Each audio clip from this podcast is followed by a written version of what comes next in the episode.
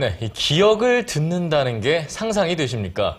지금 서울에선 시민들의 소소한 기억을 담아내는 프로젝트가 진행되고 있습니다. 이 빠르게 변해가는 환경 속에서 내가 기억하고 있는 서울의 추억을 공유하는 건 어떤 기분일까요? 생활의 발견에서 다녀왔습니다. 사람들이 잠시 쉬어가는 도심 속 공원 앞. 검은색 버스가 눈에 띄는데요. 당신의 기억을 들려주세요. 버스에 적힌 문구가 사람들의 발걸음을 잠시 멈추게 합니다. 메모리 서울 프로젝트라고 해서요. 이제 서울에 대한 기억을 녹음을 하고 있거든요. 그래서 옛날에 청계천변은 지금과 어떤 모습이 20년 이상 서울에서 살아오며 그동안의 변화를 지켜봐온 시민들의 이야기를 녹음해 많은 사람들과 공유하기 위한 프로젝트인데요. 서울 어느 곳이든 찾아가는 메모리 버스 스튜디오. 오늘은 종로에 그 걸음을 멈췄습니다. 커다란 역사의 흐름 속에서 자신만의 소중한 시간을 만들어 온 시민들의 기억을 직접 목소리를 통해 듣는데요. 시민 한 명 한 명의 기억 속에 남아있는 옛 서울의 모습을 더욱 세세하게 머릿속에 그려볼 수 있습니다. 예, 천만 시민이 살고 있는 서울에서 이제 천만 시민이 생각하는 서울은 어떤 모습인지 발견해 나가고 있는 과정이고요. 당시에 백성들이 어떻게 살고 있는지에 대한 미시사는 저희가 잘 모르고 있잖아요. 그래서 저희는 지금 현재 서울 시민이 살고 있는 모습이 어떠한 모습인지 미시사를 구축해가는 과정에 있다고 볼 수 있습니다. 자신의 개인적인 이야기를 꺼내놓는 것이 결코 쉬운 일은 아닌데요.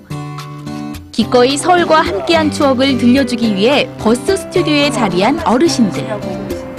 가슴 속 깊이 묻어두었던 기억을 더듬는 어르신의 눈빛은 어느새 몇십 년 전 젊음과 열정으로 가득했던 모습으로 되돌아간 듯합니다.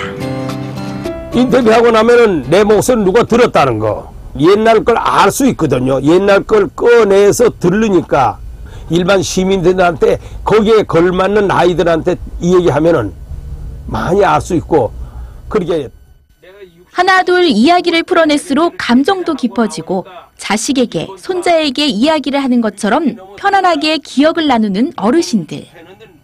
오랜만에 자신의 인생을 함께 되돌아온 이 시간이 뜻깊게 느껴집니다. 90년대 중반에 교통이 하도 많이 이렇게 녹음된 소중한 기억들은 프로젝트를 진행하는 서울문화재단의 홈페이지에서 누구나 자유롭게 들을 수 있는데요. 서울도서관에 마련된 메모리 스튜디오에서도 자신의 기억을 공유할 수 있고 다른 사람들의 이야기도 들어볼 수 있습니다. 기억 수집가 선생님들 만나서 서울에 대한 기억 말씀으로 나눠주시고 또 그동안 저희가 모은 이야기도 여기서 들어보시고 또 옛날 서울에 대해 다시 한번 기억해 보시는 경험 꼭 해보셨으면 좋겠습니다. 교과서에서 접하던 딱딱한 역사보다는 할아버지 할머니의 옛날 이야기가 더욱 친근하게 다가온다는 학생들.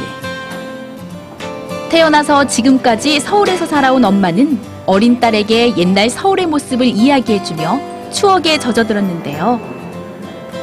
할아버지가 옆에서 바로 얘기해 주시는 것처럼 되게 친근감 있었고 교과서에서 보던 거보다 더 쉽게 이해도 잘 되고 또 저도 알 수 없었던 서울의 이야기를 저희 딸과 함께 들을 수 있어서 좋았습니다. 우리 이웃들의 입을 통해 듣는 서울의 생동감 넘치는 역사. 점점 빠르게만 흘러가는 시간 속에서 자칫 잊어버리기 쉬운 기억을 모아 기록해 둔다면 먼 훗날까지 소중한 이야기들로 남아있을 텐데요. 그동안 가슴 깊이 묻어뒀던 나만의 이야기를 다른 사람들과 나누어 보는 건 어떨까요?